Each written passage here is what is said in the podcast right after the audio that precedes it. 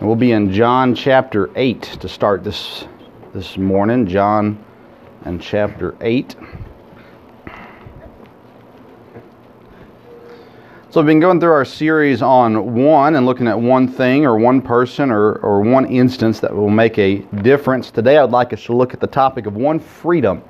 Uh, one freedom uh, that we have. And we're going to jump, uh, use John 8 as our diving board this morning. We're going to be looking at really three main passages this morning. Uh, but we'll start here in John chapter 8. And let's read starting in verse 31. The Bible says, Then said Jesus to those Jews which believed on him, If we continue, if ye continue in my word, then are ye my disciples indeed. And ye shall know the truth, and the truth shall make you free. I think next week we're going to look at one truth and come back to this verse. But uh, today I want us to focus in on, as Christ says here, that you can you will know the truth, and the truth shall make you free. I want to look at that freedom this morning that we have in Christ, and looking at that one uh, freedom that we have. Lord, I pray for your help this morning as we look into your word. I pray that uh, uh, your word would be real to us today, Lord, that it would um, touch us, that it would uh, uh, help us in areas that we need help in. Lord, may it encourage us and may it challenge us. I pray that as I present these verses, Lord, that I would do it clearly and correctly. And we pray this in Jesus' precious name. Amen. When we talk about freedom uh, that God gives us, I think immediately we can, we can jump immediately to some topics already, but there is a discussion uh, that goes on oftentimes within Christians is, is what am I free to do? Uh, James touched on it this morning in men's Sunday school, uh, which most of you were not in, and so uh, so it doesn't help you out a whole lot, I guess, does it? But uh, about uh, the argument sometimes of well, um, if I'm saved, then what does it matter? Can I can I just do anything I want? And and then there's the other argument of because I'm saved, I can't do anything, and that's not the way it works. We do have freedom. I want us to look at three things this morning uh, that we have freedom uh, either from or to. Number one, we have freedom from sin. It's, it's one of the, the greatest things that uh, God has done for us. Uh, I would like for you to turn with me, if you would, to Romans chapter 6. Romans chapter 6. And I, I, I, like these verses when it talks about freedom from sin. Romans 6, starting in verse 17. But God be thanked that ye were the servants of sin, but ye have obeyed from the heart that form of doctrine which was delivered you.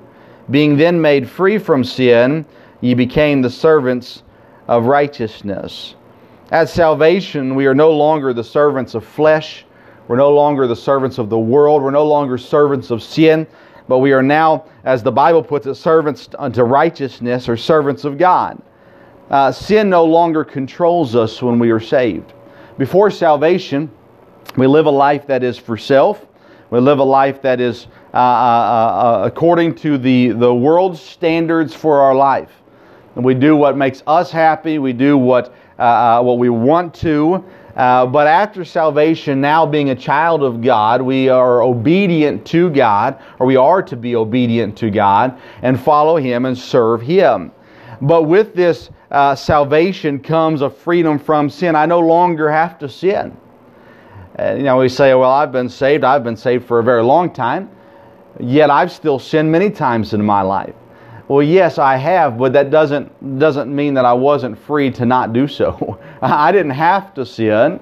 It didn't have to be a part of my life. I was free now because of God's help and because of God's righteousness and because of God's power, I was free to no longer sin.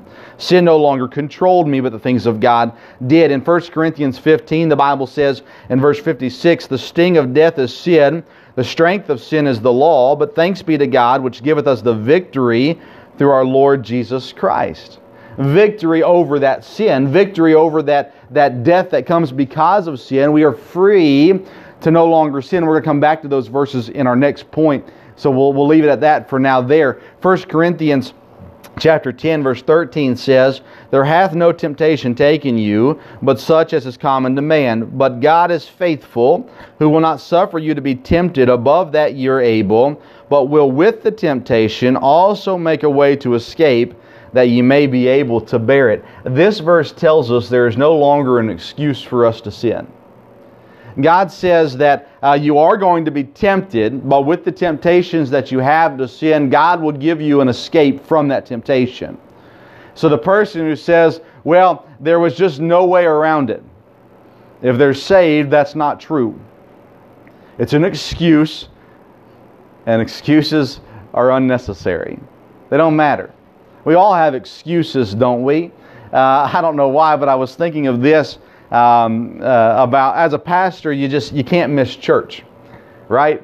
Uh, you can't you can't miss church. You can't wake up in the morning and go, "I'm tired. Uh, it's been a rough week. I think I'm just going to stay home today." Um, you can't do it.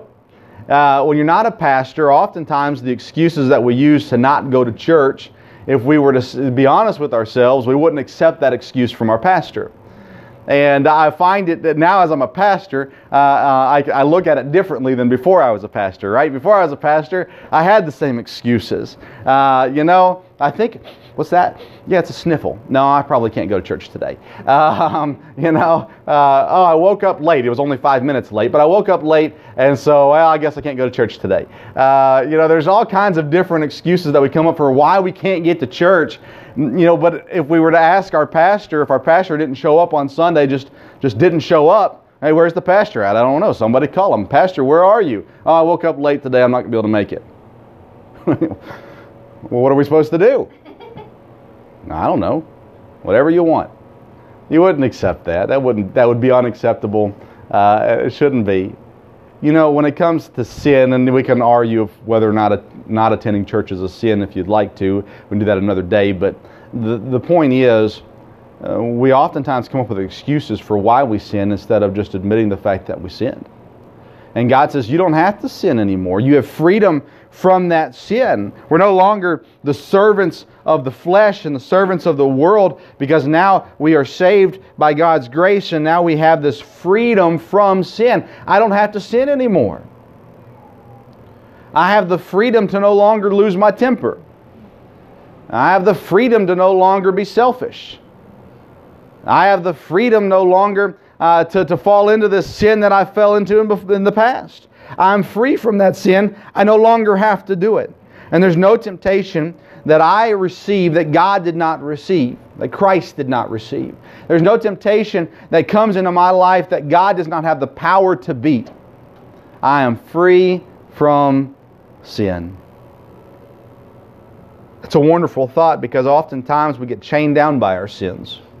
We get handcuffed by it, tied down to where it controls our life, the shame of our past sin, the struggle of our current sin. And we live our lives in, in light of that sin instead of in light of the freedom that we had to no longer do that sin. And God says, You're free from that. You don't have to be shackled by that anymore. You can live the way that you're supposed to live. You are now servants of righteousness. Sadly, many of us don't live our lives free from sin, although God has offered us that freedom that we have. We have no excuse to sin because we are free from it. Let's go to number two. number two is we have freedom from traditions. Freedom from traditions. Turn with me to 1 Corinthians uh, 5. We're going to look at a number of verses on this point, but 1 Corinthians 15, excuse me. I've read the verses already, but I'd like you to see them. 1 Corinthians 15.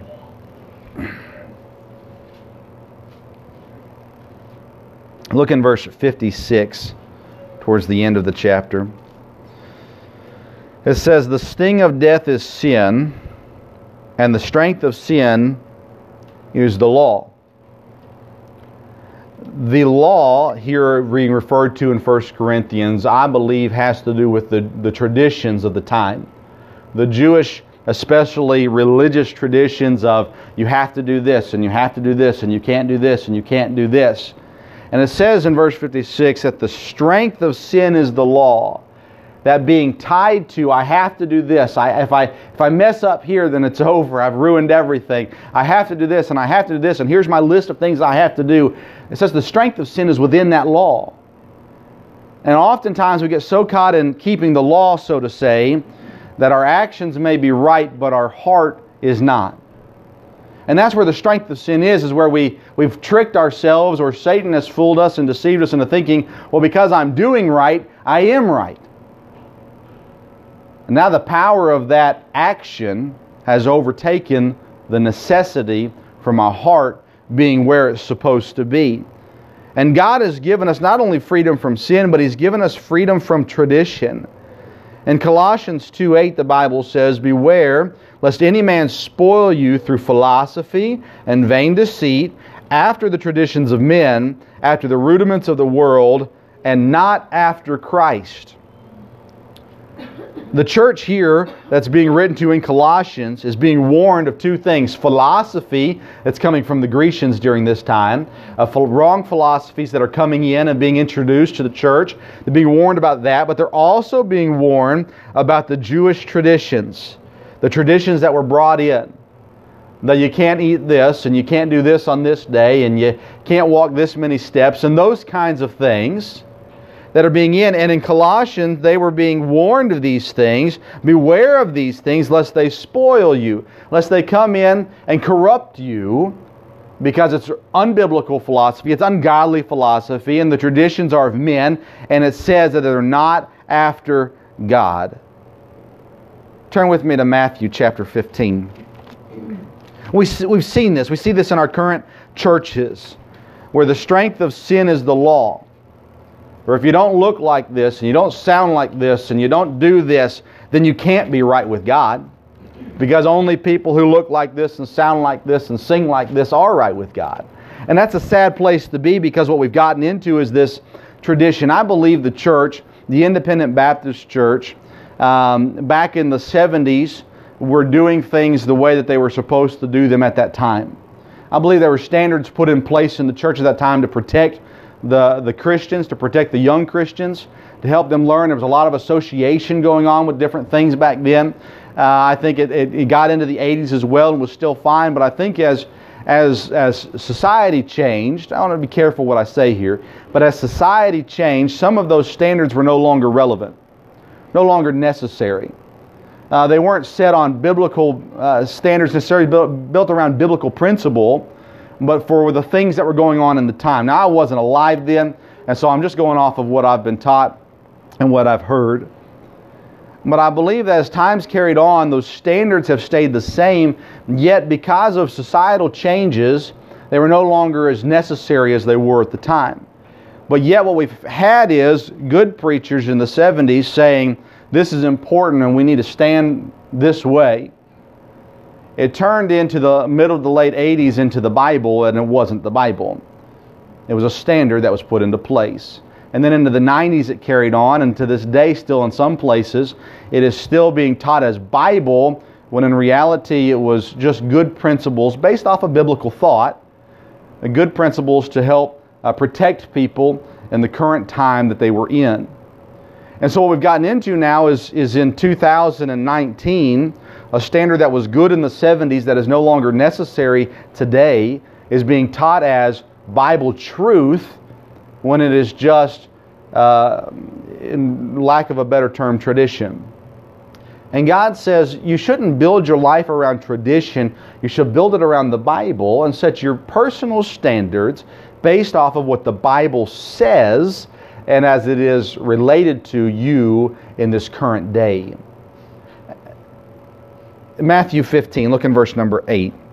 The Bible says, and we've preached on this a while back, it says, the peop- This people draweth nigh unto me with their mouth, and honoreth me with their lips, but their heart is far from me. But in vain they do worship me, teaching for doctrines the commandments of men. It's exactly what I'm just talking about. He says, These people, they say the right things, they honor me with their lips, but their heart, it's far from me. Why? It's a result of vain worship and teaching for doctrines what are simply commandments of men. So they're not teaching the doctrines of the Bible, they're teaching what their dads or their pastors or their previous, uh, their grandfathers or previous generation taught as doctrine, even though it was not. And now they continue to teach it as doctrine, even though it is not. And the problem that we have here is that this this begins to carry over. And again, I think where it starts oftentimes, where it starts is a good place, with a good heart, with a mindset of trying to help people.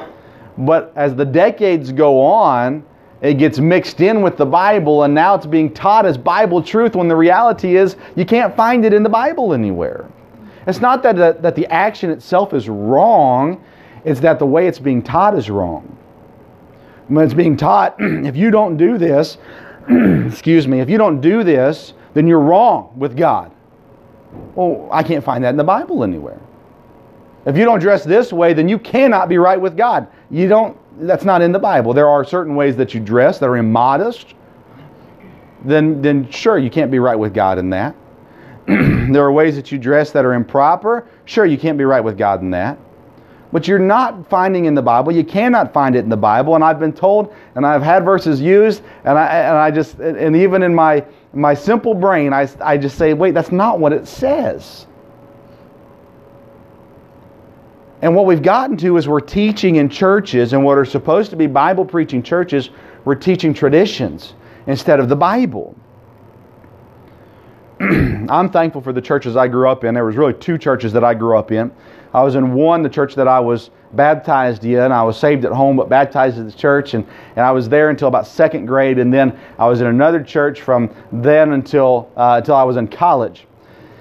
I'm so thankful for, for those churches and the pastors that I had and the things that they did and taught. You know, I grew up with uh, um, just assuming that most adult men wore suits to church. It was never, uh, uh, uh, from what I remember, taught from the pulpit. It very well may have. I was a kid and I wasn't always in the service. I was in junior church or wherever, so maybe it was.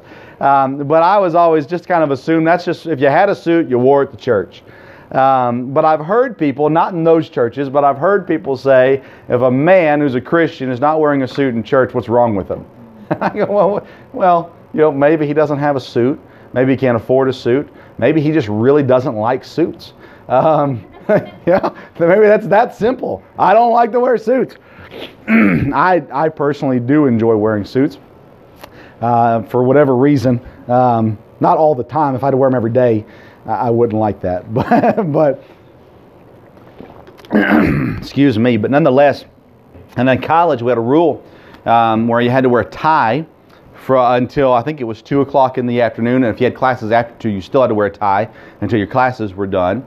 Uh, but you couldn't be like in the library or in the dining facility and things like that without a tie before 2 o'clock.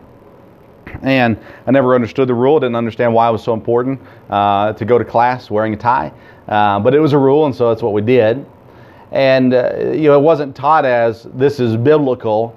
You know, if you're not wearing a tie, you're not godly. No, it was just this is the rule. You're going to do it, and that was that was the end of it. We asked uh, the president of the college. He came into our dorm and and opened the, the the floor and said, "Anybody have any questions about anything?" He was expecting doctrinal questions. All he got was rules questions. Why is it this and why is it that and why? And one of the questions brought up was tie. Why do we have to wear a tie? And it was very simple because we say you have to wear a tie. it was that was it. Um, I've asked about rules before in ministries that I worked in or a ministry I worked in. I asked, I was sitting with the president of the ministry, and I said, I said, can I ask you why do we have this rule in place? And he said to me, and this is not what I expected from him, but he said to me, my grandfather established the rule, and we just have never changed it. I was expecting to hear well, the Bible says, and no, it wasn't anything to do with that. And I respect that. I don't agree necessarily, but I respect the fact that it, that it didn't get over spiritualized. It was just very simple. This is just the rule we have in place. And that's where we need to be with things. There are people who say you need to wear a suit in church. Well, why? Because that's what I think. Well, if they say that, then okay, I don't agree with you, but that's fine. But if they say you got to wear a suit in church because the Bible says no, the Bible, no, you wear a tunic to church. Uh, the, you're right. They say uh, women need to wear this. Why? Because that's what I think. Okay? That's a standard that I put in my home. Okay? That's fine. I, I don't necessarily agree with it, but it, that's fine. But when you say, no, the Bible says, no, it does not. Don't teach tradition for doctrine. God has given us the freedom from traditions. As he says here in verse 7 in Matthew 15, ye hypocrites, well did Isaiah the prof, uh, prophesy of you saying that you were going to do this, that you were going to please me with your actions, but not with your heart, that you were going to teach the commandments of men as doctrines of the Bible when it was not. And God says you have the freedom from that, Christian. You have the freedom from tradition. You ought not do anything simply because someone else tells you you should. And I mean that. You should be able to go to the Bible. We're all adults in the room today. You should be able to go to your Bible and read God's Word and use the principles that He has given you to set standards in your life that are right by God. Now, we need to be respectful of other people's standards. If someone else has a higher standard or a different standard than us, be respectful of that. I grew up in a ministry where women should, oh, were not allowed to wear pants. And I know that there were people who would come back to visit later on after they were no longer working there and the women would show up in pants. It's just disrespectful. You don't have to agree with it, but you have you need to respect it. It's just it's just kindness. It's just showing love. Um, it's godly to respect other people's standards. Be aware of it, but God says you're not tied down by the tradition. These folks were not tied down by the tradition, they should not have been tied down by the traditions of the Jews. They should have been living the way they were supposed to live. They had enough Bible, they had enough of the prophets, they had enough, they didn't have the New Testament yet, but they had enough of the Bible already written to set a standard in place that was that was right and not confuse it with the traditions of the day. And what you find is the Pharisees that were living their lives throughout the New Testament, where you see many people uh, conflict, Jews that would get saved, they had conflict because they were always told you were not allowed to do this. But as they studied the Bible and as they heard the preaching of the, uh, the apostles and of the other men of God come through, they, they were all of a sudden realizing wait, maybe it is okay. Then the Greeks began to get saved. And then the uh, Gentiles, excuse me, began to get saved. And the Gentiles, well, they, weren't, they weren't Jews, so they didn't have the Jewish traditions. And now they were confused. Well, why am I not allowed to eat this? It's really good. Well, because the Jews said you can't. What do I care what the Jews say? I'm not a Jew. It began to cause conflict in the church. Why? Because there were some people that were following traditions instead of God. And we fall into this mentality still today where we have people who've grown up, and I grew up very conservative, and I still consider myself to be very conservative. There are some people who, who don't think I am, uh, and there are other people who think I'm way too conservative. But the point is, is that as I've gotten older, I've realized it, I'm allowed to look in the Bible and read it for myself and pray and ask God, what do you want for my life? What is right? There are things that I still follow to this day that I never prayed about in my life until finally one day I go, wait a second, I'm battling with this. All my friends are, are doing this. Is, is that okay? I've always told it wasn't okay. Is it okay? I don't know. What am I supposed to do? And I thought, I can just ask. Pray and ask God, God, what do you want for my life? And He answered me. And it's that simple. I don't have to argue with anybody. I refuse to argue with people about standards. I don't think it's necessary. If you have a different standard than me, I don't care. If you don't like my standard, I don't care. You know why? Because I've prayed about it. I've set my standards by what I believe God wants for me, and I'm going to live my life that way. I'll try to be respectful of you, especially when I'm in your house or in your church, but but when I'm in my house and my church, if you don't like it, I really don't care. And that's a place that we can be in our lives. We can be confident in what God has for us and free from traditions. I've joked around a little bit about not wearing a tie. I don't wear a tie on Wednesday nights. Um, I once wrote a blog post, you know, those powerful blog posts of why you should wear a tie on Wednesday nights, and now I don't. Um, so there you go. But uh, I've joked on Sunday mornings getting dressed. Hey, honey, what do you think this looks like without a tie? She goes, put a tie on. okay, that solves that. Um, I don't think it'd be the end of the world if I came in without a tie on. I really don't think it would be. Um, but at the end of the day, we do what we do based off what we believe God wants us to do. We don't follow just simply man's viewpoints or traditions. We're free from those traditions. We're free to do what God wants us to do. When people come to you teaching from and you can insert any name, any author that's out there. So and so said this. Uh, I deal a lot with just in working um, and meeting a lot of different people. I hear a lot of the same names when we get into talking about the Bible or church or whatever. And well, Joyce Meyer said, okay, uh, show me from the Bible. Uh, I've got a lot of uh, acquaintances from from college still. I don't really keep up with them other than just social media.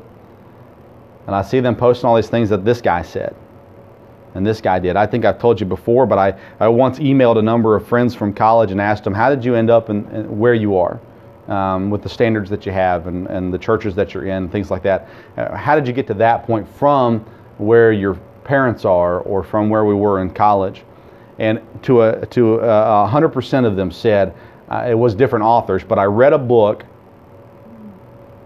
and that's how I got to where I am now. That's not to say that they didn't pray, but they didn't mention prayer. It's not to say they didn't study the Bible, but they didn't mention the Bible. To a T, they all said, This book was really helpful to me, could be helpful to you. No, it's all right. Um, for many reasons, I hate books. But nonetheless, uh, you can insert any author you want. It doesn't matter what he or she says. If the Bible is, is opposed to that, we ought to follow the Bible. Um, if people come to you with, with books and not the Bible, uh, not only be cautious, I would personally just flush it down the toilet. There's, there's too many people today that are setting their standards and setting their life off of what a book says that's not the Bible. And that's how we fall into the dangerous place we're in as a Christian society today of so many people going so many different directions, doing so many different things because of, of what someone else said. I think mentoring is important. I think it's great to have a mentor in your life. For me, it's my dad. But I, it's good to have a mentor, that someone that's older than you, that's been through life experiences that you haven't been through, that you can go to and talk with and, and get some counsel from. But again, today, sadly, many preachers that I know of are getting this counsel from guys and they're just going with it because that person says it's fine and it's good and it's worked for me. And that's just not what God desires for us. He says, I've given you the entire Bible, I've given you complete and full access to me. So use it. We are to get counsel, it's wise to do so. But base what you do off of the Bible. If you receive counsel, take that counsel and then take it to the Bible as that person who's giving you counsel, can you, can you, next time, I appreciate your opinions and your help, but do you mind please bringing some Bible verses with you next time that match up with what you're saying? Or, hey, that's wonderful advice. Thank you for that. I'm going to go back and study uh, that out in the Bible. Where can I find that at in the Bible? And if they go, uh, say, okay, well, why don't we study it together? It never hurts. I'm telling you, there's, there's nothing wrong with asking questions. Well, he is so caught up in this, and, and maybe it's, and maybe hopefully it's not been in your life, but but I've seen it in different places where you're not supposed to ask questions. Just do what you're told to do. Just do it because because it, it was told to you that it was right. So just do it. It's okay to ask questions. It's okay to open up the Bible and say, "Where did you see that at? Where is that at?" Um, my wife had this with a person that came into work one day and was talking about something and and she said, I've never heard that before. Can you show me, just show me in the Bible where that is? I'd like to study that out. And uh, they came back a week later and said, Well, I may have misunderstood uh, what the preacher said or whatever it was. It, didn't, it wasn't in the Bible. It's okay to ask those questions. Don't get caught up in traditions and what men use as doctrine. Use the Bible because you're free to do so. Number three, and lastly, not only are we free from sin and free from traditions, we also have freedom to obey, to obey God. Freedom is not without responsibility. Turn with me to Romans chapter 6. This is important. This is where we get into where people start talking about liberty. Well, God's given us liberty, so I can just do this and do this because of the liberty that I have. Well, uh, freedom is not without responsibility. Think of it as a country. Uh, because we're free, we have responsibilities to stay that way. It, it can't just be a free for all. There is responsibility that comes with it. Romans 6, look in verse 15. Uh, what then? Shall we sin because we are not under the law but under grace? God forbid. Know ye not that to whom ye yield yourselves servants to obey, his servants ye are uh, to whom ye obey? Whether of sin unto death or of obedience unto righteousness. But God be thanked that ye were the servants of sin, but ye have obeyed from the heart that form of, do- of doctrine which was delivered unto you, being then made free from sin, ye have, or you became the servants of righteousness. So the question sometimes gets asked if grace pardons all sin, and I'm saved by grace, then does that mean I'm no longer obligated to be holy? That's the and I would like to think if we have an ounce of common sense, we wouldn't ask this question. But if we do, let's look at it.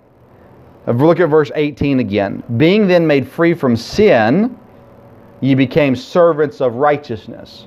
So grace has given me freedom from sin, but I am now a servant of righteousness.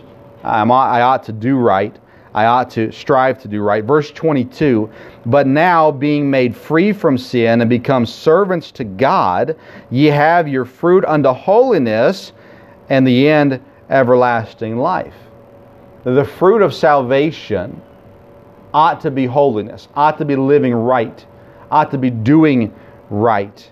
1 Peter 1:15 says, "But as he which hath called you is holy, so be ye holy in all matter uh, manner of conversation in your life." So you can't say, well, if grace has, has given me freedom from sin, if grace has forgiven my sin, if grace has taken my sin, well, then I can do whatever I want. It doesn't matter. I have the liberty to do whatever I want. God says, no, because you have been saved by grace. You ought now to live holy because you're servants of righteousness, and you ought to live in all manner of, of, that which is holy. Be ye holy, for I am holy. That's back in the Old Testament and repeated for us in the New Testament.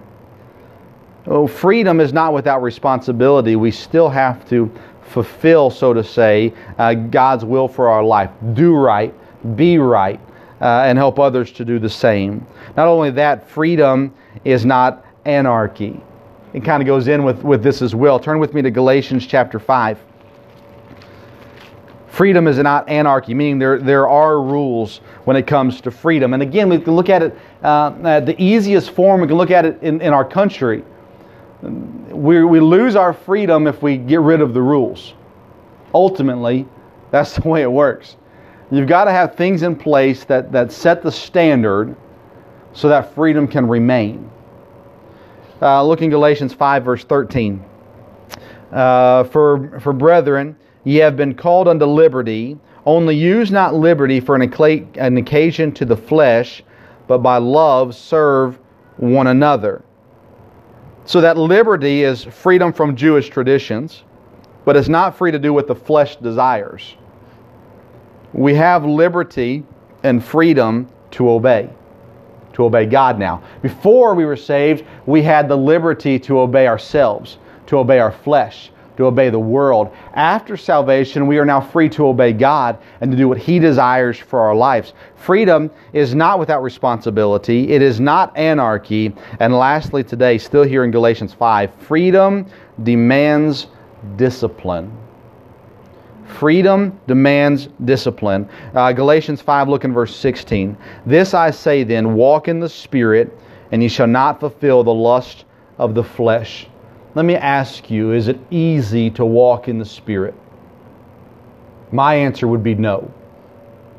It takes discipline, it takes dedication, it takes a right relationship with God. It takes me depending on God and not myself. It takes me waking up every morning and saying, Today I'm going to walk in the Spirit, I'm not going to walk in the flesh. Throughout this week, as I've been working on this sermon and thinking on this sermon, there have been times, many, many times throughout this week, where I've said to myself, Vince, you have the freedom to obey. You have the freedom from sin. You don't have to react that way. You're free to react the right way. It takes discipline, it takes understanding, it takes wisdom from God to do these things. And in Galatians 5, it says, Walk in the Spirit, and you'll not fulfill the lust of the flesh. Then it goes on to the flesh lusteth against the Spirit. It's an en- enemy against the Spirit. But if you be led of the Spirit, verse 18, you're not under the law. Now the works of the flesh are manifest, which are these adultery, fornication, uncleanness, lasciviousness, idolatry, witchcraft, hatred, variance, emulations, wrath, strife, seditions, heresies, envyings, murders, drunkenness, revelings, and such like. God says you don't have to have those things in your life if you'll walk in the Spirit, but it's going to take discipline. And if you're disciplined, the Bible says in verse 22 the fruit of the Spirit is love, it's joy, peace, long suffering, gentleness, goodness, faith, meekness, temperance. Against such there is no law. God says this is what your life should be, but it's going to take discipline. Freedom demands discipline. That's why we can't live in a lawless society. Because if murderers go unpunished, then we all suffer for it. Freedom demands discipline. In the Christian life, if you want to be free to do the things that God desires for you to do, it's going to take discipline. If your life is not characterized by love, joy, peace, long suffering, goodness, uh, gentleness, faith, uh, meekness, and temperance, then you're, you're missing something. God says we have a freedom. He says the truth, and we'll talk about the truth probably next week, the truth will set you free. The truth is God and the ways of God, the Bible. If you know the Bible and if you know the ways of God, it will give you great freedom freedom from sin, freedom from traditions, and freedom to obey. But freedom is not without responsibility. It is not anarchy, and it demands discipline. Ask God to help you with these things. I don't know if for you this will help you the way it's helped me. But many times, I'm telling you more than I, than I wish to admit this week, because of these passages, I've been able to say, I'm free to not do this anymore. And that's part of the discipline. And it goes much further than that. But you're free from sin. You're free from tradition. Don't get caught up. Don't have anything in your life that the only reason you have it is because someone that was much, much older than you said, this is the way it's supposed to be. I'm not saying that that means it's wrong, but find it in the Bible and live your life according to the Bible. You might have areas that you disagree with me on, and that is perfectly fine. Uh, we can have unity in spirit, we can have unity in, in goal, unity in principle, even and still disagree on some things. But at the end of the day, we don't have to sin anymore, so stop. you say, well, it's not that easy. Is it not? If we live a disciplined life, a biblically disciplined life, it gets easier. But when we're loose on our discipline, we allow things into our life that are going to draw us away from God and draw us to that sin. So if we'll be disciplined, then it becomes much easier to say, I don't have to sin, so I'm not going to. We have freedom from sin, freedom from tradition, freedom to obey what God has put for you to do. So exercise your freedom. Lord, I pray for your help. We all have different struggles. We all have different things going on. We all deal with different kinds of people every day. But Lord, at the end of the day, this sermon is not about them, it's about us. And we've seen examples of other people throughout history that have done the right thing but with the wrong heart. And in doing the right thing with the wrong heart, that turned into the next generation doing the right thing with the wrong heart. And before long, no one knew what was right anymore because everyone was doing it with the wrong heart. God, you have given us freedom freedom to sin no more. You've given us freedom from tradition, from just being ignorant and, and listening to other people tell us what we're supposed to know when you've given it for us in our own Bibles that we can read and learn for ourselves. God, I pray that you'd help us to break free from sin. Lord, I pray that you'd help us to break free from tradition. And God, I pray that you would help us to take advantage of the freedom we have to obey you. Lord, we understand it does not come without responsibility. We know there are rules. And Lord, we also understand that it demands discipline. And God, I pray that you would help us to, through your word and through our prayers with you, understand what you desire for our life. And then, Lord, to stick with it, to follow you wholly. And Lord, to teach people what the Bible says and stop sharing with people our opinions. And God, I pray that you would draw us closer to you, that we would know you better, so that we can obey you more. Lord, I pray that you'd help us to take great advantage of the freedoms that you've given us. Help us to break the chains of the things that have tied us down, whether it be sin, whether it be tradition, whether it be a lack of discipline. And God, I pray that you would again bring us to you. Lord, as you draw us closer to you, we know that we will have more of your wisdom, more of your knowledge, more of your power. And God, we know that will go great distances to help us. So, Lord, today we place our dependence on you for the freedoms that we have so that we can use those freedoms to honor you in all that we do. I pray for each person here today, and if there's any area of their life that you've uh, uh, spoken to them about, Lord, I pray that you'd help them with that. And Lord, I pray that you'd help us as, as friends, as, as, as church family, Lord, that we'd always be encouraging and edifying and helping one another uh, to do right. Lord, as Christians in the workplace, I pray that you'd help us to be a lighthouse, Lord, an example that people can see the freedom that we have to live a life that brings true joy and true peace. And Lord, that just even just through our, our the way that we do our jobs, that our coworker will see there's something about them that I need. Lord, help us to be faithful and bold in proclaiming the gospel. Lord, you placed us in a country with great freedoms. God, may we take advantage of that. There are many countries who can't openly share the gospel as we can. So, Lord, help us to do that faithfully. Help us in other areas that you've spoken to us about today. And God will give you all the praise, the honor, and the glory for what you do in our lives.